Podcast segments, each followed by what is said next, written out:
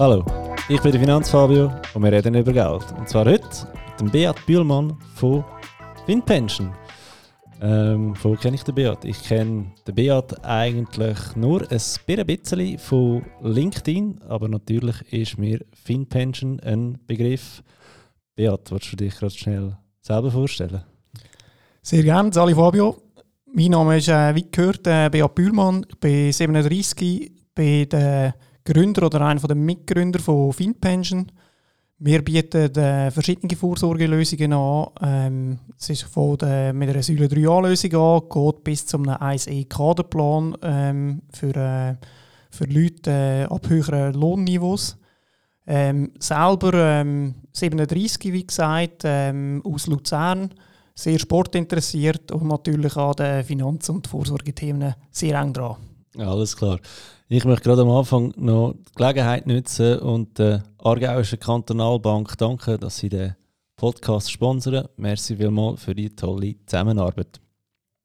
Äh, Beat, erste Frage. Wie gründet man heutzutage eigentlich ein, ein Fintech-Startup? Also, ich muss mir da vorstellen, bist du eines morgens aufgewacht und hast gedacht, weißt du, was fehlt eigentlich noch in der Schweiz? Ein, ein geiler 1E-Plan? Oder wie, wie, wie läuft das?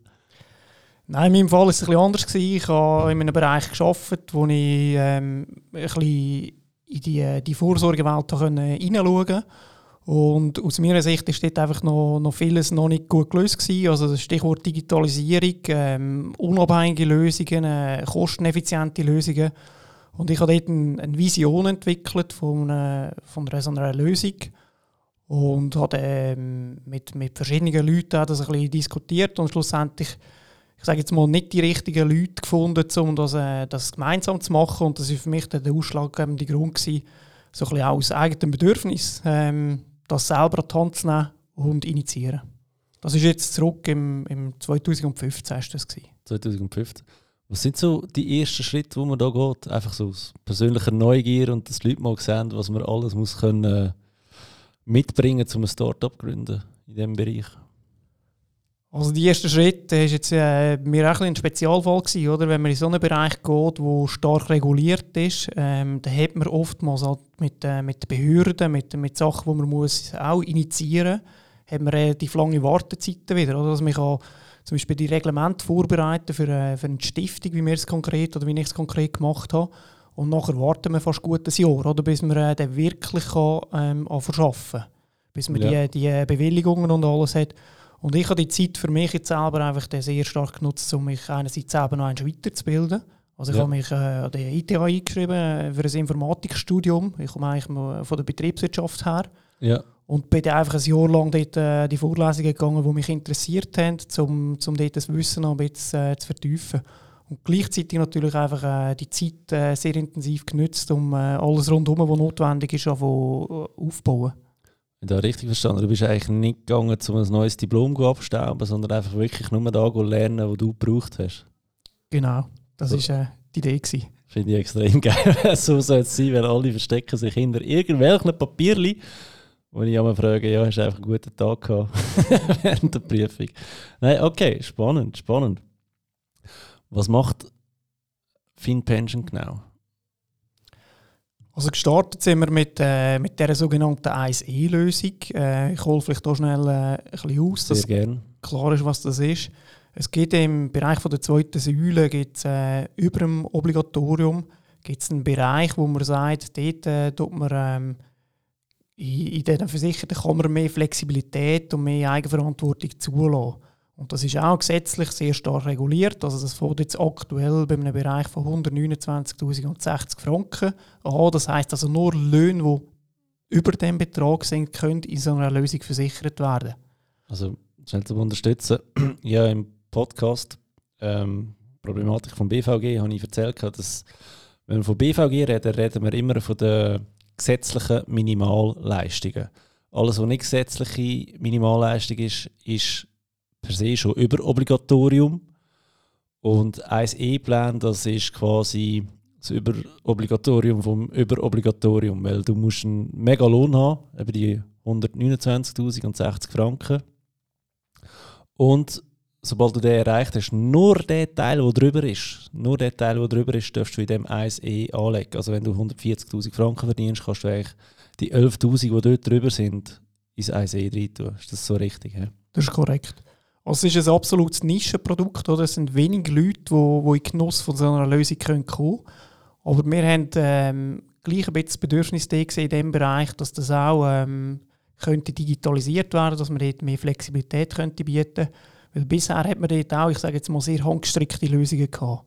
Und unsere Vision war, dass man sagt, man macht dort eine Online-Plattform, wo der Versicherte, wo sie Lohn im 1E-Plan hat, nachher eine eigene Anlagestrategie kann wählen kann. Das ist ein Unterschied gegenüber äh, der Normalpensionskasse im zweiten Säulenbereich. Mit einer so einer 1E-Lösung, man kann sich ein bisschen vergleichen wie im 3A, kann man eigentlich für sich selber eine Strategie wählen, aber innerhalb von der zweiten Säule. Aber wie gesagt, das ist ein sehr eingeschränkter Kreis von Leuten, die in Genuss von so Plänen kommen können, mm. weil das wirklich erst ab sehr hohen Lohnbestandteilen sind. Und in der Regel sind das Kaderleute von, von Firmen oder von einer Firma, die vielleicht äh, 1000 Mitarbeiter haben, sind das dann vielleicht fünf Leute, die in so einen, so einen Plan hineinkommen können, wo sie dann dem Plan ihre Vorsorge von der zweiten Säule ein bisschen individualisieren können. Das heisst, eine eigene Strategie wählen, haben dort ein eigenes Konto. Aber das ist immer eine Zusatzlösung, also das ist nicht ein Ersatz für die Standard-PK, für, äh, wo man im Obligatorium hat, mit diesen Minimalleistung oder äh, darüber ausgehenden Leistung. Es ist wirklich ein Zusatz, den man oben drauf machen kann und dort, mit dem sind wir eigentlich gestartet, dass wir gesagt haben, wir wollen dort eine attraktive Lösung äh, bereitstellen. Das heißt, sie muss kosteneffizient sein, sie muss digital sein, der Versicherte muss können selber seine Anlagestrategie online wählen und so weiter. Kannst du mal erzählen, eigene Anlagestrategie, ähm, was man da so auswählen kann? Weil heute ist es ja so, dass du als normaler Arbeitnehmer ähm, musst du ja mehr oder weniger einfach mit dem einverstanden sein, was dein Arbeitgeber für dich ausgewählt hat. Der weiß vielleicht auch nicht, wie das Geld investiert wird. Ähm, persönlich zum Beispiel bin ich bei der Profond. Die haben einen extrem hohen Aktienanteil, was ich ähm, sehr cool finde natürlich. Aber was, was, kann man, aber das ist jetzt einfach vorgegeben von der Profond, oder? Die sagt, wir so und so fest in Aktien investieren. Was kann man bei euch selber auswählen? Also die Bandbreite ist relativ groß. Oder? Man könnte bis zu 85% Aktien anbieten in einer Strategie. Und das ist äh, eben, wie gesagt, es ist äh, sehr stark reglementiert, was man anbieten in so einem 1E-Plan oder 1E-Lösung. Und man kann dort pro Arbeitgeber, also pro Firma, die sich anschließt, dürfen wir bis zu 10 verschiedene Strategien anbieten in der Firma. Und dann kann jeder einzelne Versicherte von dieser Firma wo der MySE-Plan nicht kann sagen er will Strategie 1 oder 10 oder 7 und so weiter. Und von der Bandbreite bis 85% Aktien sind möglich. Und wir tun das ein bisschen in der Regel, wenn wir es nicht zu kompliziert machen, sondern sagen, wir bieten zum Beispiel fünf Strategien an, mit äh, 0% Aktien, 20%, 40% Aktienanteil, 60% und 80%. Weil dann können sich die Leute an den Aktienquoten orientieren und ähm, so die richtige oder passende Strategie für das Risikoprofil wählen. Tun ihr auch Hypotheken anbieten als Anlagestrategie? Nein, bieten wir nicht ab. Tun ihr nicht ab? Weil ich habe ich mal einen Kunden gehabt, der hat sich selber eine Hypothek gegeben von irgendwie 300'000 Franken und hat sich ähm, damals noch 5% Hypozins. Da dachte ich wieder, du bist schon wieder weg, 5% zahlen. Aber geil ist natürlich, 300'000 mal 5% sind 15'000 Franken mehr, die in seinen 1E-Plan eingeführt worden sind pro Jahr. Plus er konnte 15'000 Franken von den Steuern abziehen. Also ich habe die Geschichte ultra geil gefunden. Aber ich glaube, da haben sie auch recht eine Regel geschoben, dass du nicht mehr so viel Zins überhaupt kannst wählen weil ja, das war natürlich ein Bubentrickli oder die ganze Geschichte. Ja. Genau. Also dort hat es verschiedene Einschränkungen gegeben und es wird ein bisschen unterschiedlich interpretiert von verschiedenen Anbietern, was noch erlaubt ist und was nicht. Und wir machen dort relativ eine klare Linie und bieten das einfach nicht mehr an, weil es ist eine gewisse Rechtsunsicherheit aus unserer Sicht um und äh, darum wollen wir nicht mehr in diesem Bereich tätig sein. Okay. Ich kann vielleicht nachher noch sagen, nach dieser Lösung haben wir so ein bisschen als Nachfolge oder zweite Lösung haben wir eine Freizügigkeitsstiftung aufgebaut. Eine Freizügigkeitsstiftung, das heisst, wenn jemand nicht schafft, wenn er äh, ins Ausland geht zum Beispiel oder einen, einen Auszeit sich nimmt, tut das Geld von der Pensionskasse auf eine Freizügigkeitsstiftung übertragen. Und bei uns ist eigentlich äh, das Bedürfnis ist, äh, dort entstanden aus der ersten Lösung, die wir angeboten haben, aus der 1E-Lösung. Also wenn jemand zu einem schlechten Zeitpunkt hat jetzt müssen irgendwie äh, die Firma verloren oder, etwas, äh, oder, oder auch gekündigt worden ist, dann hat er können die Strategie eigentlich bei uns in der Freizügigkeitsstiftung weiterführen, dass er nicht zu einem ungünstigen Zeitpunkt muss aussteigen muss. Das war die Idee, gewesen, mit der wir jetzt gestartet Aber wir haben relativ schnell gesehen, dass äh, Kunden direkt auch Interesse an dieser Lösung haben, weil sie nach ähnlichen Kriterien aufgebaut worden ist, also auch digital zugänglich, äh, unabhängig von einer Bank, äh, kosteneffiziente Indexanlage, die wir, äh, wir anbieten. Und das ist extrem schnell gewachsen. Also wir sind innerhalb von zwei Jahren sind wir jetzt wahrscheinlich auf 350, 400 Millionen gewachsen, alleine im Bereich von der Freizügigkeit. Also 1E, Freizügigkeit, da fehlt eigentlich noch das dritte im Bunde, oder? Säule 3a. Wow, ist das ein billiger Steilpass gewesen? Willst du da etwas erzählen? Ja, Säule 3a haben wir ähm, eine App-Lösung lanciert im ähm, Oktober, November äh, letztes Jahr. Also es ist äh, das neueste Produkt äh, auf unserer Seite. Auch wieder äh, konsequent die, die gleichen wichtigen Punkte, die wir immer für streichen. Äh, das Digitale, das Kosteneffiziente. Und ich glaube, wir können mit Stolz sagen, dass wir eine, eine sehr stark wachsende Lösung jetzt haben, dürfen lancieren und auch von den Kosten her im Moment sicher ähm, der Marktführer sind mit einer All-In-Fee von 0,39%. Okay, ja, das ist sehr stark. Ich muss fragen, wie hoch ist der maximale Aktienanteil da drin? Der, Maxi, der maximale Aktienanteil ist 100%, also sprich yes. 99% äh, wir wirklich in, in, Aktien investieren und 1% wird als, äh, als Cash ähm, Restbestandteil eigentlich gehalten in, in den Strategien. Okay, alles klar. Ja, das ist mega spannend. Eigentlich vorsorgetechnisch alles aus einer Hand bei euch in dem Fall. Genau, also mit dem haben wir eigentlich das Vorsorgeangebot für den Moment abgerundet. Äh, selbstverständlich geht es darum, äh, das immer weiterzuentwickeln, neue Lösungen, neue Tools. Und ich glaube, das ist das Interessante am Unternehmertum mit den Leuten, die wir bei uns haben, weil wir da wirklich spannende, auch neue Projekte jetzt auf dem, auf dem Tisch haben wo die Leute äh, Spass daran haben, äh, sich äh, dort reinzubeissen und neue Sachen, die die Kunden auch wünschen, äh, dürfen entwickeln. Was mir ein bisschen auffällt, ist, ähm, jetzt vor allem mit allen 3A-App-Anbietern, mega geile Produkte. Einfach nur in der gebundenen Vorsorge. Warum freie Vorsorge? Ähm, hast du im Vorsprung gesagt, ja, da ist etwas am Tun, kann man noch nicht zu viel sagen davon. Aber warum tut man sich da so schwierig in der freien Vorsorge etwas Gleiches anzubieten? Ist noch schwierig zu sagen, jetzt für uns auch. Also für uns ist es auch ein, ein Thema, das offensichtlich ist. Ähm, es ist vielleicht, äh, der Druck äh, ist noch nicht so groß in der Vergangenheit, äh, beziehungsweise man hat sehr gutes Geld äh, daran verdient mit, äh, mit anderen Lösungen. Äh, vor allem auf, auf Bankseiten und, und ich glaube, dort braucht es eine Bewegung, die muss kommen und ich glaube, wenn der erste kommt mit einer, mit einer sehr guten Lösung. Es gibt ein paar Lösungen, ich finde sie noch nicht gerade äh, sehr ansprechend, aber wenn eine sehr gute Lösung kommt, die funktioniert, dann werden relativ schnell wieder äh, einige aufspringen. Also die meisten Lösungen sind mir einfach immer noch zu teuer. Und zu wenig, ja, zu wenig Wahlmöglichkeiten, muss ich ja sagen. Es geht uns genau gleich, äh, wenn wir den Markt anschauen. Das ist einerseits teuer und ähm, es gibt halt Anbieter, die sich dann versuchen, mit irgendeinem Bereich oder mit Marketing irgendwie zu differenzieren und die Kosten zu rechtfertigen. Aber ich glaube, langfristig äh, zahlt sich äh, ein konsequenter, ehrlicher Weg mit, mit günstigen Kosten aus. Und äh, das ist der Weg, wo wir bei unseren Lösungen einschlagen. Und ich glaube, das ist das nachhaltige mm. Konzept. Vor allem, wenn dann so ein paar Hobbyblogger wie ich kommen und sagen, hey, schau die Kostenseite mal an, weil äh, das ist eigentlich immer Rendite, die verloren geht oder umso teurer das ist. Okay, spannend. Beat, ich habe dich ja ähm, eingeladen, weil, ich muss ehrlich sagen, ich habe es auch nicht erfunden. ich habe einen Podcast von dir gelesen, wo du ähm, über mögliche Lösungsansätze in der zweiten Säule geredet hast. Ähm, was von mir mehr oder weniger gut bekannt ist, ist äh, mit ETF die AV zu retten, aber das ist die erste Säule.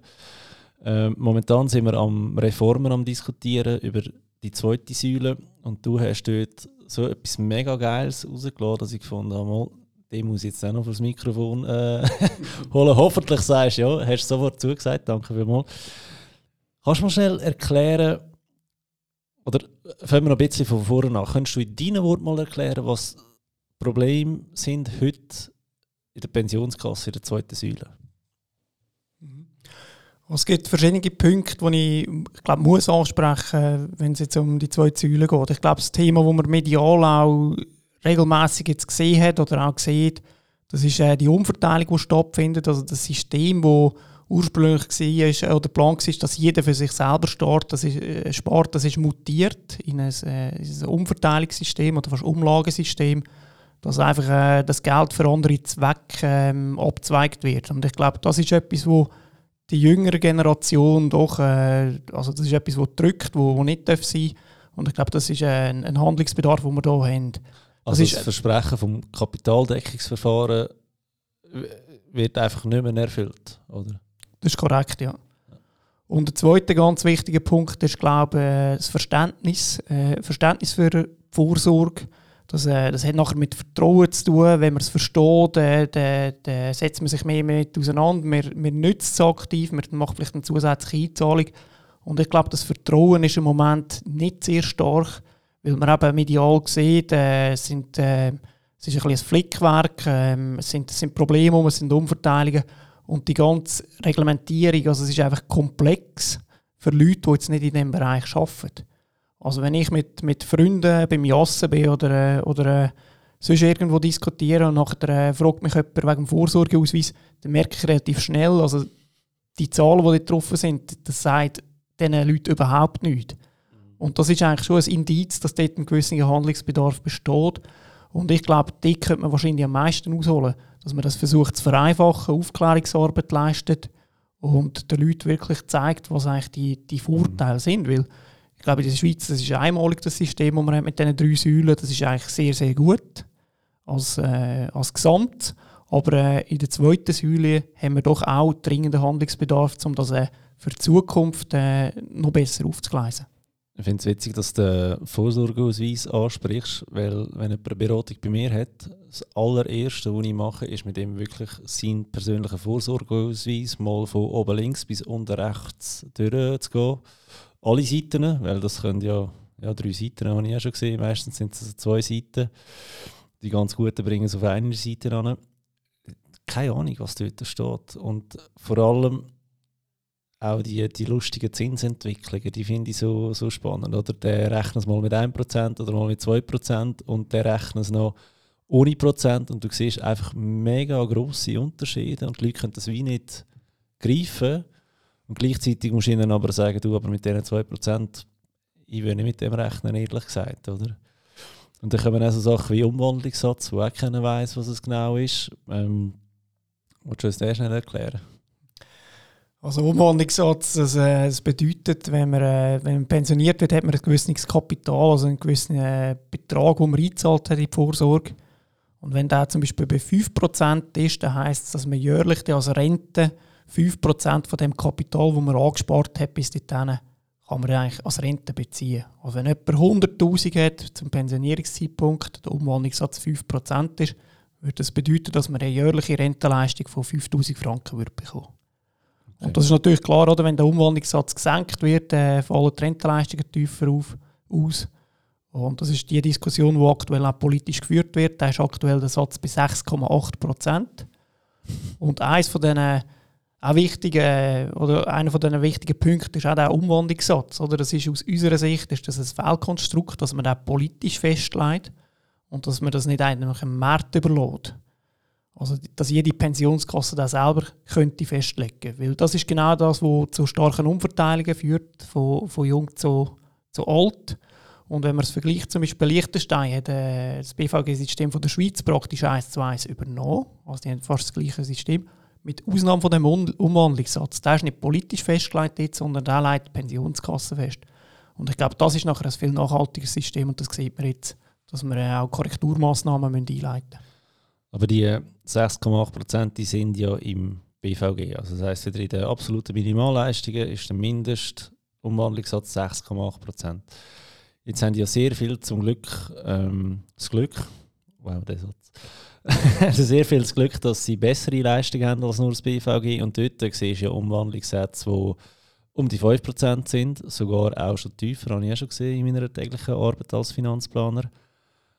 Aber das ist ja so eine Schattenrechnung, oder, wo man sagt, look, auf dem, auf dem Teil, den du auf dem BVG hättest, da hast du eigentlich die 6,8 Prozent, auf, auf, dem Rest ist eigentlich weniger und das zusammenzählt gibt so und so viel. Jetzt, wenn der nicht politisch festgelegt ist und wir, es gibt ja doch ein paar hundert Pensionskassen in der Schweiz, es sind ja nicht nur zwei, drei. Also hast du da auch einen mega Wettbewerb, oder? Und wenn, wenn ich jetzt Arbeitgeber wäre, wenn ich gesehen habe, der Umwandlungssatz wird gesenkt, jetzt könnte ich ja noch easy schnell äh, meine Pensionskasse wechseln, bevor ich selber pensioniert werde oder meine Angestellten und habe dort einen besseren Umwandlungssatz. So einfach ist es aber auch nicht, oder? Aber wenn du es wegnimmst von der politischen Seite, dann hast du nicht das Gefühl, dass dann die Umwandlungssätze schneller runtergehen oder hast du das Gefühl, sie wären noch oben Plus du musst ja das auch garantieren für die nächsten 30 Jahre, wenn einer pensioniert wird, oder? Ja, es ist, äh, ich meine, mit der Frage, die du stellst, oder merkt man relativ äh, bald, das wird ein komplexes, oder es ist ein komplexes Thema, oder? Also es ist nicht so einfach zu beantworten. Aber äh, grundsätzlich, wenn man, äh, ich glaube, die Umwandlungssätze wird, wird freigeben, im Markt überlassen, dann würde man sicher ein bisschen Senkung sehen, weil das ist einfach absolut notwendig. Äh, das ist äh, die Realität, die wir heute haben. Es, es müsste tiefer sein. Und ich glaube auch, dass man dort halt eine gewisse Verbindlichkeit müsste reinbringen dass man die Sätze nicht von Jahr zu Jahr wechselt, sondern halt äh, eine gewisse Zeit, äh, Vorankündigung, wo man Zeitfenster, Zeitfenster gibt, wo man äh, zum Beispiel schrittweise, schrittweise Anpassungen könnte machen Und je nach Situation, wo ein Unternehmen ist, oder, ist das auch unterschiedlich, ob ein höheren oder ein tiefer Umwandlungssatz präferiert ist. Also wenn, wenn ein Unternehmen, wo viele Leute kurz vor der Pensionierung hat, das ist natürlich äh, interessiert daran, bei einer PKC mit einem höheren Umwandlungssatz, dass die genau. wirklich die höhere Rente bekommen mit dem Umwandlungssatz. Und ich sage jetzt ein Unternehmen wie mir, wo im Durchschnitt vielleicht 35, äh, 30, 35 sind, also eher jüngere Leute hat, die noch, noch einen langen Horizont haben, für uns spielt der Umwandlungssatz eigentlich keine Rolle. Und wenn der tief ist, dann wissen wir wahrscheinlich, sind weniger Umverteilungseffekte. Oder? Es wird nicht zu viel ausgezahlt, sondern wahrscheinlich ist das dann eher ein faire wäre gute PK aus unserer Sicht. Also wir haben eigentlich absichtlich PK ein bisschen so gewählt, dass wir geschaut haben, wer hat nicht einen höheren Umwandlungssatz, sondern wer ist eher tief. Ja, okay, alles klar. Ähm, siehst du noch weitere Probleme in der Pensionskasse? Ja, also die, die zwei Sachen, die ich angesprochen habe, die, das Umwehren mit der Umverteilung und, und sicher das Verständnis fördern, Transparenz. Ich glaube, das sind zwei Probleme, aber es gibt viel weitere. Oder? Äh, das BVG-System, das ist äh, 1985 ist das aufgesetzt worden. Und ich glaube, wenn man schaut, äh, damals war es ein super System. Ähm, jetzt hat sich einfach die Arbeitswelt hat sich stark verändert.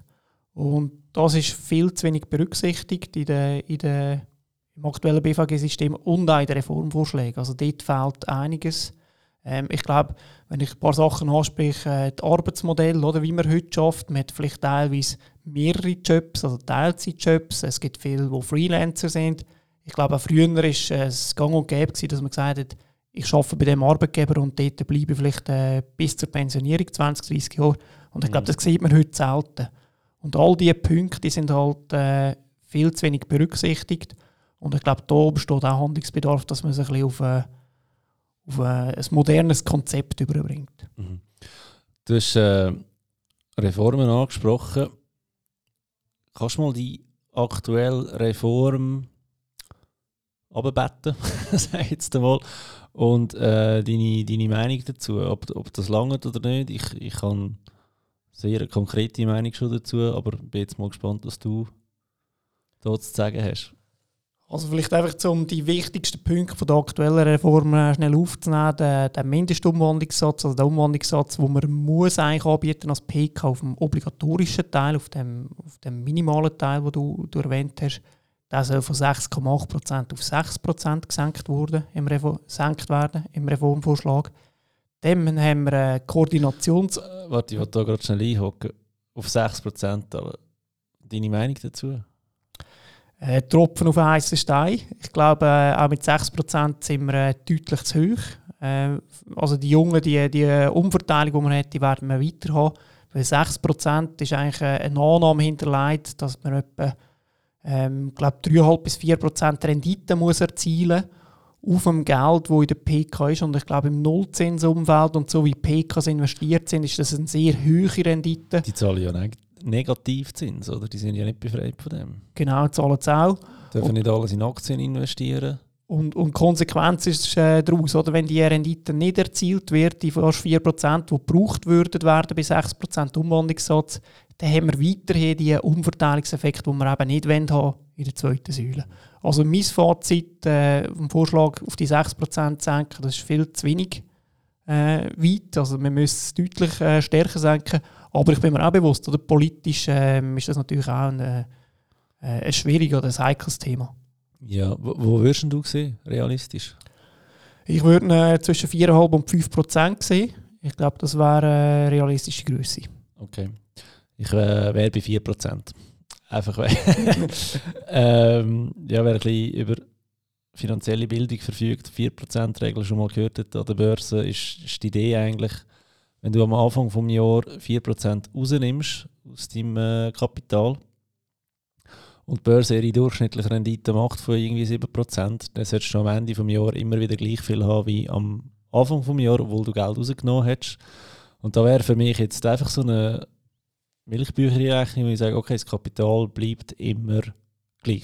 Also da könnte so funktionieren. Plus du hättest noch Kapital am Schluss. Oder was wir dann mit dem machen, ist wieder eine andere Diskussion. Aber ich sage den Umwandlungsplatz eher nicht. Ich bin schon mal froh, siehst du auch unter 5%, also zwischen 4 und 5. Und da ist dann das Problem, ja, bring das mal äh, zur Abstimmung, oder? Da, da, da wirst du ja auch schon erschossen, wenn, wenn du das Papier einreichst oder, für, für so eine Reform, oder? Okay, ähm, gut, Umwandlungssatz, check. Nächster Reformpunkt. Der nächste Punkt ist äh, der Koordinationsabzug. Der ist aktuell ist der bei rund 25'000 Franken und ich glaube, das hast du auch schon mal aufgenommen im Podcast. Koordinationsabzug. Das heisst, äh, man schaut, also die erste Säule, wo man auch einen Teil abdeckt und äh, darum sollte man äh, bei der zweiten Säule nicht den ganzen Lohn versichern, sondern macht dort wie eine Koordination mit der ersten Säule. Das heisst, die ersten rund 25'000 Franken sind eigentlich nicht versichert, beziehungsweise die zieht man ab. Ähm, der Koordinationsabzug, den man dort hat, der soll gesenkt werden auf äh, die Hälfte, also auf rund äh, 12'500 Franken. Deine Meinung dazu? Äh, die Richtung ist gut, dass man dort, äh, das senkt. Äh, es gibt aber noch einen, einen anderen wichtigen Punkt, der hier äh, nicht betrachtet wird, und das ist die Eintrittsschwelle. Die Eintrittsschwelle heisst, man muss wie ein gewisses Einkommen erzielen, dass man überhaupt in der zweiten Säule versichert ist. Und das ist aktuell bei rund 21'000 Franken. Und die ist nicht äh, geplant, die anzutasten. Und das ist natürlich eine Konsequenz, oder? Wenn man, äh, wenn man schaut, wenn jemand Teilzeitjob hat, drei, vier Noten ist, dann wird man wahrscheinlich die, äh, die 21'000 nicht, nicht äh, erreichen bei den verschiedenen Stellen. Und da fällt man eigentlich zwischen Stuhl und Bank und ist nicht äh, versichert in der zweiten Säule. Und aus unserer Sicht müsste vor allem die Eintrittsschwelle müsste deutlich gesenkt werden, dass äh, die Leute, die es genau brauchen, ähm, auch den Versicherungsschutz entsprechend in der zweiten Säule bekommen. Ja, ich habe eben nicht das Gefühl, entweder also nein, man müsste Eintrittsschwelle auf Null tun, dass du beim ersten Franken versichert bist und logischerweise müsstest du dann aber auch den Koordinationsabzug auf Null tun. Und ich glaube, da wäre so eine Richtung, wo könnte stimmen, weil einfach schnell Hausfrauen, Hausmänner, ist ja egal welches Geschlecht, äh, wenn, du, wenn du nur 40% schaffst, dann musst du zuerst mal auf die 21'000 Franken Lohn kommen und das ist je nachdem gar nicht so einfach, oder? Und wegen dem hast du einfach von Anfang an kein, kein PK, oder? Irgendein ist, weiß auch nicht, Scheidung werden, wird das Pensionskapital, Pensionskassenkapital noch aufteilt und es ist dann einfach für beide super beschissen, oder? Die ganze Situation. Wegen dem finde ich, es wäre mega wichtig, dass alle von Anfang an etwas einzahlen in die zweite Säule. Bin ich absolut einverstanden, sehe ich wirklich genau gleich. Also ich würde auch wahrscheinlich konsequent beide auf Null absetzen. Vielleicht kann man diskutieren, um das Administrative ein bisschen zu vereinfachen, dass man irgendeinen Freibetrag hat, wie man im AV-Bereich kennt, 2300, 2500 Franken, dass einfach von der Bürokratie her nicht ganz so schwierig wird. Aber nachher gibt es wirklich spannende Konzepte, oder? Äh, Stichwort Vereinfachung Vorsorge, dass man sagt, auf jeder Lohnzahlung zum Beispiel einfach 10% für alle Leute äh, und da gibt es keine Diskussion, da gibt es nicht 150 verschiedene Freibeträge und, und, äh, und Limiten, sondern äh, hat man ein einfach klares Konzept, das für alle verständlich ist und sicher auch administrativ äh, handelbar wäre. Da wäre ich auch schon. ich meine, eine Reform ist schön und gut, aber wenn die Leute gehen abstimmen, die keine Ahnung haben von dieser ganzen Geschichte, ist es halt auch mega schwierig, dass man da gute Entscheidungen trifft, auch als äh, Bürger. Ja. Ich ja. fände auch ähm, Eintrittsschwellen aber, Koordinationsabzug aber und dann von mir aus lieber ein Prozent weniger sparen. Ähm, ich glaube, dann hat der einfache Arbeitnehmer in der, in der Menge immer noch mehr, als wenn er ein Prozent mehr spart. Ja. Ganz sicher, ja. Also ich würde ich würd wirklich auch die, die Richtung äh, versuchen zu gehen. Äh, du hast es auch angesprochen, oder? Äh, Abstimmungen und die, die Themen. Oder? Ich meine, politisch ist das halt extrem schwierig, äh, mit so einem Vorschlag vorwärts zu gehen. Äh, wenn man einfach schaut, wer geht, geht abstimmen, äh, wie ist die Altersaufteilung und da sieht man halt schon auch, dass die älteren Leute, die halt, ich sage jetzt, unmittelbar betroffen sind, ähm, mit viel größerer Masse gehen stimmen. Also jetzt die Jungen, wo das Thema, ich sage jetzt mal, noch nicht so stark drückt. Eigentlich müsste es drücken, aber es ist wie noch zu weit weg. Und darum hat man dort nicht so einen, so einen Leidensdruck, oder, dass man, das, äh, dass man äh, sich so stark einsetzt. Aber ich glaube, das ist eines der Probleme, die wir auch haben, aktuell in der Vorsorge. Wo schön wäre, wenn man dort äh, die Leute ein bisschen mehr könnte, äh, für das Thema motivieren äh, Aufklärungsarbeit leisten. Ich gebe mir Mühe. also eigentlich genau das, was wir jetzt äh, versuchen zu machen. Genau, genau, absolut. Okay. Haben wir noch weitere Punkte in der Reform? Mhm, es gibt noch weitere Punkte und das sind die, äh, die Beiträge, die man in die Vorsorge einzahlt. Ähm, das gibt eine Staffelung, äh, das ist altersabhängig. Äh, also Haben wir ja jetzt eigentlich schon die, die Altersstaffelung. Wolltest du die schnell ja. erzählen? Also aktuell haben wir äh, die Minimalleistungen, die man muss, äh, als Firma ähm, eigentlich äh, den, den Leuten oder den Mitarbeitern versichern. Das ist äh, zwischen 25 und 34 müssen 7% vom Lohn in PK gezahlt werden. 35 bis 44 sind es 10%. Dann ab 45 bis 54 sind es 15%. Und ab 55 bis zur Pensionierung sind es 18%. Das sind Minimalleistungen, die man muss in PK zahlen auf dem obligatorischen Teil. Das, sind, das ist der Betrag etwa aber rund 25 bis 85 mhm. äh, gerundet. Ähm, die Firma kann natürlich weitere Leistungen, höhere Leistungen anbieten, aber das ist das, was man muss. Und dort ist ein, ein bisschen Vereinfachung vorgesehen. Ich finde es jetzt nicht äh, eine, eine, super Vereinfachung. Also ich wäre wahrscheinlich noch einen Schritt weiter gegangen, eben mit zum Beispiel 10% einfach für alle, ja, um, um es ganz, ganz einfach zu machen. Aber dort ist jetzt vorgesehen, dass wir ab 25 bis zu 44, wenn ich es richtig im Kopf habe, sind es 9 Prozent. Und ab 45 bis zur Pensionierung nachher 14 Prozent mhm. würde machen. Das, das würde in meinen Augen wenigstens, ja, es würde nicht das gesamte Problem lösen, aber es würde das lösen, dass Mitarbeiter, die 55 sind, äh, nicht viel teurer werden als Mitarbeiter, die 45 oder 35 sind. Weil wenn der Sportsatz dort nicht so extrem viel höher wäre, könntest du dort schon mal ein bisschen besser ähm, Leute einstellen. Oder? Weil der Mitarbeiter einfach günstiger ist. Das heisst, Leute gehen nicht gerade ins Loch, wenn mit 55 ihre Firma zugeht und sie nach denen müssen einen Job suchen und eigentlich bist du auf dem Abstellgleis, einfach weil du zu teuer bist. Die Erfahrung hätten wir ja gerne, wir wollen sie einfach nicht zahlen oder, von, den, von den Leuten. Also das ist ein Punkt, wo auch viel diskutiert wird, oder? dass die äh, älteren Leute äh, 50 plus äh, sagen, sie haben Nachteile auf dem Arbeitsmarkt, weil halt die, äh, die PK-Abgaben und Sozialleistungsabgaben viel höher sind, dann sind sie weniger attraktiv.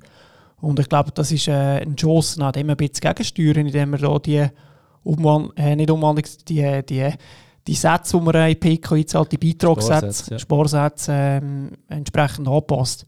Und es hat die zwei Seiten. Also das ist die eine Seite, oder, dass äh, die Chance für, äh, für die älteren Arbeitnehmer ein bisschen besser wird auf dem Arbeitsmarkt. Und die andere Seite ist der Zinseszinseffekt. Oder wenn man statt später ein bisschen früher ein bisschen einzahlt, ein bisschen höher einzahlt, dann kann das Geld lang arbeiten und daraus kann viel mehr werden. Und ich glaube, da kann man gerade auch zwei Flüge mit einem, einer Klatsche kann man, treffen. Aber dass da Geld lang arbeiten, müsste sie auch anständig können anlegen, oder? da kommt, glaube ich, das nächste Problem, oder? Zu, zu dem kommen wir ja sicher auch noch. Ja, genau, genau. Ja, und dann, das Beste der Reform ist, wir haben ja noch eine Übergangsphase, wo man noch ein bisschen mehr Geld möchte auszahlen in dieser ganzen Geschichte, oder? Ähm, willst du das schnell erklären? Ja, also Ich habe, als ich den ersten Reformvorschlag gelesen habe, das war vor irgendwie zwei Jahren, ähm, wo der erste Entwurf äh, draussen war. Und dort habe ich mal geschaut, wie manchmal das Wort Erhalt erwähnt worden ist. Und ich habe es auch in einem, in einem Blog mal geschrieben, das ist 38 Mal erwähnt worden. Ja. Und da sieht man halt schon... Das ist nur SEO-technisch, weißt du, gefunden wird auf Google. genau. Nein, das, ist, äh, das zeigt halt eben, dass die bestehenden Leistungen, die kann man fast nicht antasten. Also das ist, äh, das ist etwas extrem Wichtiges und äh, also man sagt dem auch Besitzstand, wo soll gewährleistet werden, dass man nichts wegnimmt, wo man, äh, wo man in der Vergangenheit. Und das wird man jetzt mit einer, man sagt dem auch Mini-AV oder einfach einen Rentenzuschlag, wo man äh, das kompensieren, dass wegen dieser Umwandlungssatzsenkung, die wir vorher gehört haben, von 6,8 auf 6 Prozent, das bedeutet, dass die Renten ein bisschen tiefer ausfallen. Und dort wird man eine Kompensation geben. Ähm, das heisst, 150 Franken Runde im, im Schnitt jetzt einfach das ein bisschen vereinfachen, dass man einfach das als zusätzliche Renten auszahlt. Und das ist äh, ein bisschen gestaffelt. Für, also 150 Franken im Monat. Genau. Ja. Und das ist ein bisschen äh, gestaffelt ähm, für verschiedene Jahrgänge und nach etwa, ich bin jetzt nicht ganz sicher, ich glaube 15 Jahren äh, würde es dann wieder neu festgelegt werden. Aber es ist eigentlich ein unbefristeter Zuschlag. Und das sehen wir gerade vom System her, oder? Das ist eigentlich äh, komplett systemfreund. Also man will ja im, im, in der PK man für sich selber sparen. Und da baut man jetzt einfach Elemente ein, die äh, aus unserer Sicht absolut nicht suchen in dieser zweiten Säule. Allem geil finde ich, ja, ja, in 15 Jahren schauen wir dann mal, äh, wie, wir das, wie wir das regeln. Das heisst, auch heute man strebt nicht eine Lösung an, die wird verheben, sondern einfach, wo jetzt, äh, wie soll ich sagen, einfach so mal, ähm, Kopf, wie sagt man, jetzt fehlen mir das Wort. Man tut das Problem nicht bei den Wurzeln anpacken, sondern einfach ein bisschen Symptombekämpfung so betreiben. Westerli-Politik. Ja, genau, genau. Und das ist halt schon auch die Frage, ja, warum macht man das? Ein, ein also wir haben jetzt ein paar Punkte aufgezählt, was die Reform ist, was unsere Meinung dazu ist. Ich glaube, die ist nachvollziehbar. Ähm, das ist jetzt aber aus Sicht von einem, was hast du gesagt, 38, 37? 37. 37 und von einem 33-Jährigen. Ähm, mir ist ganz klar, dass jemand, der 57 ist, ganz eine andere Meinung zu dieser ganzen Geschichte hat. Und das macht es, glaube ich, auch schwierig, überhaupt eine Reform anzubringen, wo Mehrheit dahinter stehen kann. Plus vor allem, wenn du so einen Jung- und Altkampf hast und die Jungen auch im Voraus schon verloren haben, weil äh, die Alten gehen ja abstimmen. Was, was, was wäre, sag ich jetzt mal, realistisch, aber hätte auch eine Chance an der Urne? Also wir haben, wir haben uns das überlegt, oder? Und äh, es ist wirklich eigentlich ein Sackgasse, wo wir drinnen sind, oder? Ähm, man sieht auch, wenn ich äh, Berichte und Einschätzungen von Experten zu dem Thema schaue, dann sieht man äh, x Tabellen, die dazukommen, Berechnungen mit, äh, mit äh, komischen Formeln, Anführungsschlusszeichen. Das ist alles gut und recht, aber äh, es löst das Problem nicht an den Wurzeln. Oder? Und wir haben uns überlegt, was gibt es für einen Weg aus, aus dieser Sackgasse. Oder? Und man kann das bildlich ein bisschen vergleichen mit einem, mit einem Haus. Also das ganze BVG-System, das ist, äh, es ist ein, ein älteres Haus äh, inzwischen. Es ist äh, ein bisschen in die Ohren gekommen, es ist äh, sanierungsbedürftig.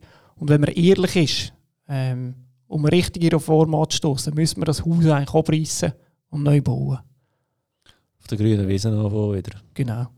Aber ein Haus kann man natürlich nicht abreißen, das bewohnt ist. Dort sind Leute drin und dort braucht man Lösungen. Und unsere Lösung oder unser Vorschlag ist dann mal gewesen, einfach so ein bisschen plakativ gesagt, warum bauen wir nicht ein neues Haus? Also jetzt hätten wir die Gelegenheit, eigentlich das bestehende Haus stehen die bestehenden Leistungen, die da drin sind, äh, die Bewohner, die, die können die behalten. Aber wir bauen ein Neues, und zwar eines, das nachhaltig, äh, zukunftsgerichtet aufgesetzt wird. Und sobald das, das neue Haus da steht, ich glaube, dann kommen wirklich die Vorzüge äh, kommen, äh, zum Vorschein. Also das ist auch etwas, was man noch nicht hat und noch nicht kennt, da ist man oft mal ein bisschen skeptisch. Aber ich glaube, wenn man das durchdacht und gut aufsetzt, würde man die Vorzüge relativ schnell sehen. Und wir könnten den Leuten anbieten, dass sie von dem alten Haus könnten in das neue Haus überwechseln Und ich glaube, das wäre also ein, ein Ausweg aus einer Sackgasse, der sonst fast nicht möglich ist.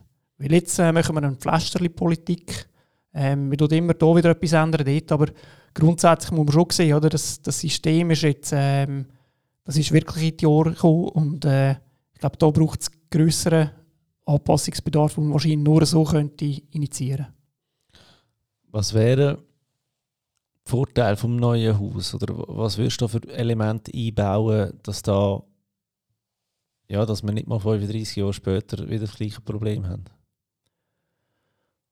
Also ich würde sicher äh, die Entpolitisierung, ich glaube, das ist wichtig, dass nicht Politik äh, Parameter oder, äh, oder Wert festlegt von dem, von dem neuen BVG-Haus, sondern das müsste der Markt, das heißt, wenn sich etwas verändert im Umfeld, dann müssten auch die Leistungen und so, die dürfen nicht durch den Staat definiert sein, sondern es müsste wirklich marktgerecht sein. Ich glaube, das ist ein zentrales Element. Und da gibt es ganz viele weitere Elemente, die wir jetzt eigentlich auch schon aufgenommen haben. Also sicher die, die Koordinationsabzüge, Eintrittsschwellen, die Vereinfachung. Also ich würde vom aktuellen Regelwerk, oder es gibt äh, x Verordnungen und, und Gesetze, die man eigentlich muss berücksichtigen muss im BVG. Ich glaube, das müsste man irgendwie auf 10 Seiten abkürzen in einem neuen Regelwerk. Extrem einfach machen. Du machst mich noch arbeitslos, ich sage dir Oder vielleicht wäre es eine gute Arbeit für dich, da mitzuschaffen. so mitzuschaffen, ja genau. Aber ich glaube, das wäre... Das müsste das Ziel sein, die, die Vereinfachung hinzubringen, die, die Verständlichkeit äh, für die Leute und vor allem auch auf die neuen Arbeitsmodelle äh, können eingehen Also ein wirklich ein modernes Haus bauen, dass zum Beispiel, wenn jemand äh, einen Stellwechsel vielleicht auch selber kann entscheiden kann, wo er seine PK möchte haben, dass die auch nicht mehr Arbeitgeber gebunden ist. Und ich glaube, dort gibt es, äh, ich meine, das ist einmal vor 15 Jahren, das auch mal auf dem, auf dem Tisch gewesen, schon mal diskutiert worden ist vor 15 Jahren ist das äh, klar abgelehnt worden. Aber ich glaube, jetzt, wenn wir 15 Jahre jetzt weiter schauen, äh, was passiert ist, haben sich die Modelle haben sich schon noch, noch recht stark verändert. Und das ist sicher etwas, wo man aus meiner Sicht jetzt auch wieder müsste aufnehmen müsste. Ein weiteres Thema, das ich einfach nur schnell, schnell anschneiden das ist sicher die Anlageseite. Ich glaube, dort müssen wir auch, äh, müssen wir auch gewisse Veränderungen anstoßen. Äh, durchschnittliche PK ist vielleicht etwa mit 30% in Aktien investiert.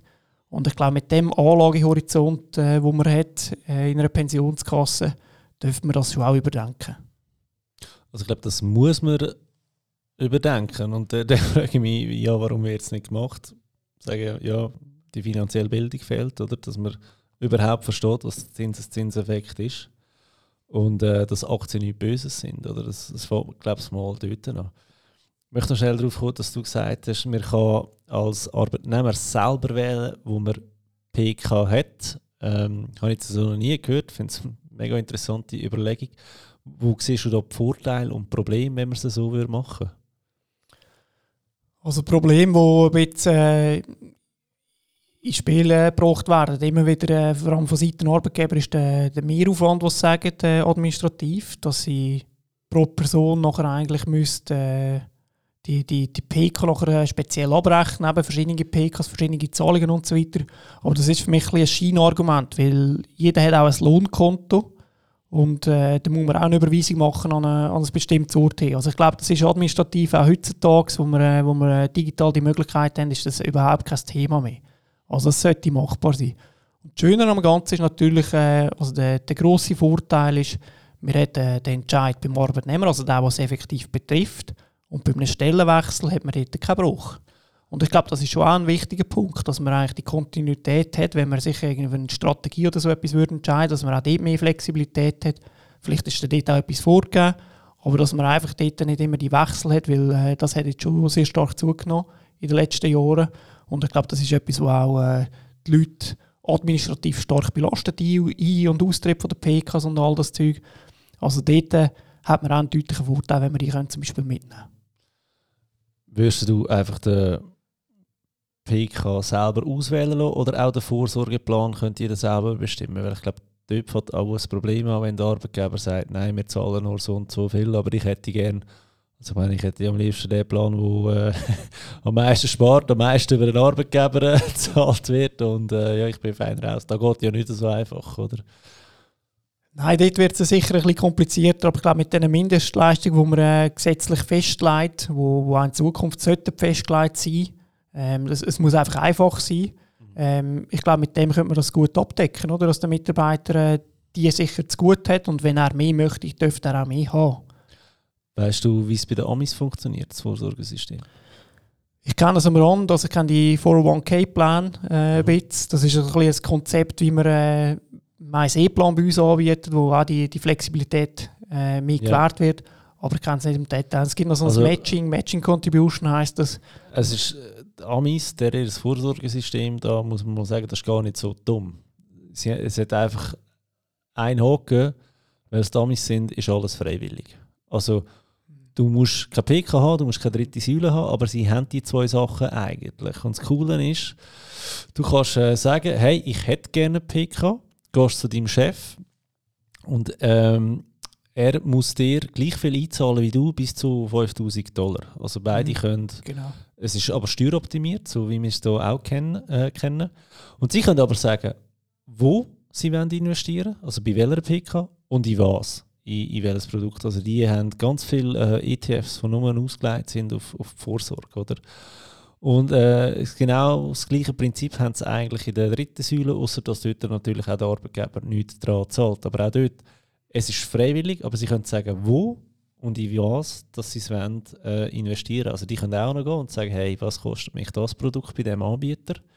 Hat Anbieter zwar nicht genau das gleiche Produkt, einfach mit, mit weniger All-In-Kosten, also ähnlich wie ihr es mit FinPension macht, mit Freizügigkeit und Anlagen oder, oder dritte Säule und sagen, hey, da sind wir günstiger als die anderen, die momentan auf dem Markt sind.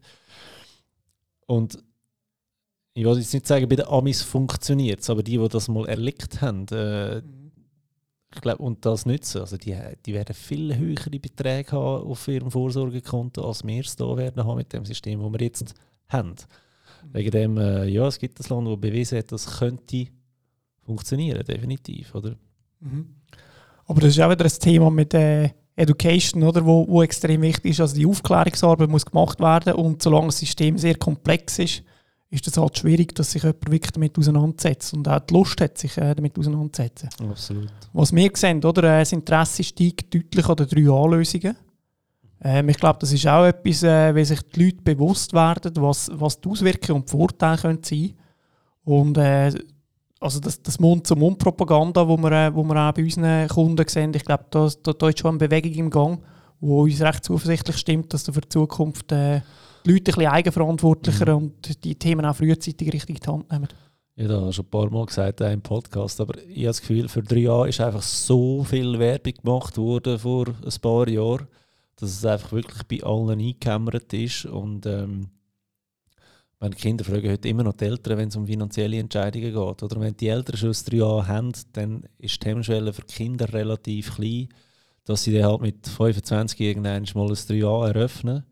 Und jetzt kommen natürlich noch die huren Finanzblogger hinterführen, die sagen, hey, möchtet das 3 Jahre, da hast du noch einen Code. Ähm, dann werden natürlich auch noch mehr abgeschlossen, was ja gute Sache ist, vor allem mit so coolen Produkten, wie auch ihr jetzt auf dem, auf dem Markt habt. Ich denke, früher, was du noch abgeschlossen hast, äh, ganz, ganz schlimm, oder? Also da ist schon recht etwas gegangen. Mhm. Und äh, die Bewegung, oder, das, äh, das hat im drei Jahren ein bisschen angefangen und wir sehen jetzt schon, dass das äh, weitergeht. Also die also wir werden konkret auch von, von Pensionskassen angefragt, ob wir eine, eine Lösung für sie könnten aufbauen im obligatorischen Bereich, wo einfach ein nach neuen okay. Prinzipien funktioniert, wo transparent ist, äh, digital zugänglich. Also wir sehen schon eine Bewegung in dem Markt, die uns recht zuversichtlich stimmt. Ja, ich, ich fände es auch cool, wenn du auf dem Handy hättest. Ich meine, heute äh, mehr oder weniger wartest du auf eines im Jahr auf deinen Vorsorgeausweis, um zu schauen, was, was ist gegangen und äh, bist dann enttäuscht, weil du gesehen hast, äh, ja, sie tun es jetzt doch nicht mehr mit 2% verzinsen, sondern nur noch mit 1,5. Mir fehlen 100'000 Franken in der PK. Und das äh, jedes Jahr, oder? Also nicht so eine coole Sache. Aber wenn ich mal wie könnte in meinem 3A-App nachschauen, hey, was ist da gegangen, äh, hat der Chef überhaupt eingezahlt und so weiter. Mal, das würde auch ein bisschen, sag jetzt mal, erst das Eigeninteresse steigern, plus das Gefühl von einer Kontrolle geben. Mhm. Ja. Und wir sind sicher jetzt heute noch nicht gerade dort, wenn man vorausschaut, oder 15 äh, Jahre, in welche Richtung geht es oder was, äh, was wäre wichtig. Und ich glaube, so ein bisschen konsolidierte Sichten äh, den Kunden können anzubieten, um gesamtheitlich ihre Situation aufzuzeigen, auch wie Versicherungsdeckung, wenn mir etwas passiert. Ich glaube, das sind wichtige Punkte, die wir daran arbeiten müssen. Es muss wie ein, ein Vorsorge-Cockpit geben oder ein Finanzcockpit, wo man, äh, wo man sieht, hey, was habe ich eigentlich aus den erste Säule eigentlich zu gut aktuell, wenn ich so weiter einzahle? Was habe ich aus der zweiten Säule zu gut? Und wie ist mein dritte Säule gut haben, plus nachher vielleicht noch das freie Vermögen, äh, das ich nebenbei habe, dass man einfach so ein bisschen eine ganzheitliche Sicht bekommt. Und im Moment ist das extrem schwierig. Wir haben dort auch gewisse Initiativen gestartet in diesem Bereich, dass wir Daten von anderen Pensionskassen eigentlich bei uns können ins System hineinziehen können. Aber das ist extrem kompliziert. Oder die Banken tun sich schon mit diesen Themen sehr schwer. Wenn man jetzt im PK-Markt schaut, wo man 1500 verschiedene Pensionskassen hat, mit x unterschiedlichen Systemen, teilweise äh, nicht sehr ausgereift. Also da sind wir schon noch, noch einige Jahre davon entfernt. Aber ich glaube, so ein bisschen die Vision muss wirklich sein, dass man äh, irgendwann das zusammenbringt und auf einer App oder, äh, oder was auch immer in Zukunft sehr, sehr einfach zugänglich und verständlich macht und mit äh, Finanzplanungstool anreichert. Ich glaube, das ist dann wirklich ein Mehrwert, den man bieten kann. Und dann wird es für die Leute viel, äh, viel interessanter, die, sich auch mit diesen Themen noch intensiver auseinandersetzen. Genau. Es ist jetzt auch die Frage, wie realistisch das, das ist, oder? dass du alles auf eine Plattform bringst und wie, wie aussagefreundlich sind die Kunden, weil die müssen ja auch ihre Daten dazu aufladen. Aber sicher ein interessantes Projekt. Aber ich glaube eben, es ist, äh, es ist wirklich noch weit entfernt. Also wahrscheinlich reden wir da sicher gegen die, gegen die 10 mhm. Jahre, bis, äh, bis so eine Richtung geht. Aber das ist aus meiner Sicht ist das ein Weg, der muss eingeschlagen werden Fällt mir jetzt gerade noch etwas ein, so spontan. Ähm, wenn wir schon an einer Reform sind, könnte man ja noch den Punkt rein tun, dass die Vorsorgeausweise alle ein einheitlich sollten daher kommen, weil mhm. Eigentlich sagen alle das Gleiche aus oder eben auch nicht und äh, müssten ja alle gleich aufbaubar sein. Aber ich finde es so geil, ich kann mal ganz viel ähm, auch für das Projekt ausweisen äh, müssen in einem Algorithmus beibringen, wie was was heißt und schon nur Swiss Life, oder die hat eine Million äh, Destinatäre, also eine Million Versicherte. Die, die, die haben hunderte von unterschiedlichen Vorsorgeausweisen. Weißt du, Darstellung auf dem mhm. Papier, wo ich auch mhm. muss sagen, wie, wieso tun ihr euch das an? Wieso tun ihr das den Kunden an? Wieso tun ihr das mir jetzt gerade an? Also weißt du, das kannst du mhm. sagen, mhm. möchte doch einen Ausweis. Äh, das Einzige, was ihr dürft ändern, ist das Logo oben rechts. Und dann wäre schon nur der wäre mal viel verständlicher, als eben, wenn du den Arbeitgeber wechselst und nach dann steht da, heisst es nicht mehr versicherter Lohn, sondern irgendwie ähm, Sparlohn und keiner kommt mehr raus, oder? Also solche Initiativen sind wirklich eigentlich initiiert schon. Äh, vor allem auch im EU-Raum läuft dort ein grosses Projekt, dass man eigentlich versucht, die Altersvorsorge konsolidiert darzustellen und einheitlich darzustellen. Aber äh, es ist zu hoffen, eben, dass wir in der Schweiz auch irgendwann mal so eine gute Lösung haben und das ist sicher ein sehr guter Gedanke, äh, wenn man so etwas würde andenken. Also ich finde es ein super, äh, super Weg. okay. Gut, jetzt noch eine Frage. Und zwar wechseln wir wieder ins 3a über. Jetzt bietet ihr ein geiles Produkt günstig mit 100% Aktien. Ich habe eine Frage was ist, wenn ich am Schluss irgendwie wirklich 2 Millionen auf meinem 3a habe und das auszahlen Kapitalsteuern. Ähm, ich habe so langsam die Befürchtung, umso geiler dass die Apps werden und umso lukrativer dass die werden von der Renditenseite her, dass wir weniger Steuergelder sparen, weil im Einkommen können wir immer die 6'883 abziehen. Da gibt mir irgendwie einen Steuervorteil von, sag jetzt mal, zwischen 1300 bis 2000 Franken, sagen das 40 Jahre lang, 2000 Franken wäre 80.000 Franken, aber jetzt wollte ich 2 Millionen aus der PK rausnehmen und zahle dann Steuern von 120.000 Franken, was weiß ich. Hast du nicht das Gefühl, auch da bräuchte es eine, Reform, was Kapitalsteuern angeht? Weil es ist ja eigentlich ein Witz, wir, wir, sparen für uns, wir sorgen für uns vor und am Schluss werden wir gleich wieder zur Kasse äh. Mhm. Ja, es ist, äh, es ist ein schwieriges Thema. Man sieht, man sieht schon ein bisschen Bewegung in diesem Bereich und äh, wir haben viele Kundenanfragen, auch im Freizügigkeitsbereich, die diese Frage genau stellen. Ähm, wie könnte man das optimieren? Was gibt es für Möglichkeiten? Und das ist etwas, die Kapitalbezugssteuer, oder? die ist kantonal geregelt. Also die ist je nach Kanton, je nach äh, Wohnsitz, den man hat, ist das sehr stark unterschiedlich. Oder? Und wenn jetzt einer 50 Meter nebendran wohnt im, im anderen Kanton und einfach nur ein Drittel zahlt, oder, das stellt schon gewisse Fragen. Oder? Und setzt auch Anreiz, dort äh, zum Beispiel einen Wohnsitzwechsel in Betracht ziehen bei sehr hohen Beträgen. Und ich glaube, auch dort müsste es oder wäre es zielführend wahrscheinlich, wenn wir irgendwie richtig äh, etwas Einheitlichem würde gehen. Und ich glaube, die, also im aktuellen, in der aktuellen Situation gibt es auch Möglichkeiten, eine Staffelung zu machen. Jetzt nicht unbedingt mit drei Jahren, aber wenn wir zum Beispiel... Ja, ja, aber das sind ja alles die, die Bubentrickli, die ja mehr oder weniger auch immer mehr abgestellt werden, weil ich glaube, mhm. im Kanton Thurgau, da wäre glaube ich fünf Jahre zusammengezählt. Also da kannst du in einem Jahr 2000 nehmen und im nächsten Jahr kannst du 2 Millionen nehmen und es wird einfach zusammengezählt. Das ist richtig, ja. ja. Und da habe ich das Gefühl, also eben, ich sage ja, ich bekomme keine AV mehr. Oder ich sage, hey, wenn ich schon keine AV bekomme, schenkt mir wenigstens die Kapitalsteuern, damit ich eben am Schluss nicht noch drauflege mit einem Produkt, wo 100% Aktien drin kann mhm. anbieten. Oder? Mhm. Das meine ich. Mhm. Ja, ich tue mich, tue mich ein bisschen schwer, da eine gute Antwort zu geben. Oder? Äh, schlussendlich, ich bin auch dafür, Steuern immer abzuschaffen, aber äh, wenn sie noch immer abgeschafft werden, müssen sie an einem anderen Ort äh, wieder erhoben werden. Oder? Und es ist sicher wünschenswert, dass man sagt, äh, die Vorsorge wird ein bisschen stärker privilegiert, dass wir dort vielleicht äh, weniger Steuern drauf haben, weil es ist, äh, ist ein, ein Vorsorgezweck und vielleicht das mal Ergänzungsleistungen, die jemand sonst braucht, die ersetzen und so. Also es ist sicher ein, ein guter Zweck, aber Erfahrung ist halt einfach wirklich, dass wenn die Steuern noch jemand runtergehen, dann gehen sie an einem anderen Ort rauf, oder? Man könnte einen Politiker entlassen. dann brauchen wir so viel Brauchen wir weniger Steuern, ja. okay. Hey Beat, danke vielmals für deinen Besuch. Ähm, wolltest du noch mal ganz fest Werbung machen für dich und für FinPension, damit wir auch wissen, wo wir dich finden? Natürlich, sehr gerne. Ähm, wichtig, Vorsorge selber in die Hand nehmen. Ich glaube, das hat sich gezeigt und es zeigt sich immer wieder. Also das 3A machen, am besten bei FinPension natürlich, mit den tiefsten, tiefsten Gebühren. Also schaut einfach mal rein im Google Play Store oder App Store die FinPension App abladen oder direkt auf der Webseite, was eure Möglichkeiten sind. Braucht bitte meinen Code dafür. Gut. Danke vielmals, Fabio. Sehr gerne, Beat. Wir, wir sind auch schon fast bei einer Stunde. Die Zeit rast einfach vor dem äh, Mikrofon. Danke dir, bist du extra vom grossen, weiten, schönen Zürich ins noch schönere Lenzburg angereist. Jetzt habe ich nicht viel korrigiert und nicht müssen korrigieren, aber jetzt, jetzt muss ich korrigieren. Wir sind aus Luzern. Ah, Entschuldigung, Entschuldigung. Ja. Nein, nur gesagt, du bist mit dem Zug gekommen. Ich habe gemeint, du bist von Zürich. Ich bin von Luzern Von Luzern, okay, alles klar. Gut, danke dir und äh, ja, dann würde ich sagen, bis zum nächsten Mal. Bis bald. Tschüss. Danke, zusammen. tschüss.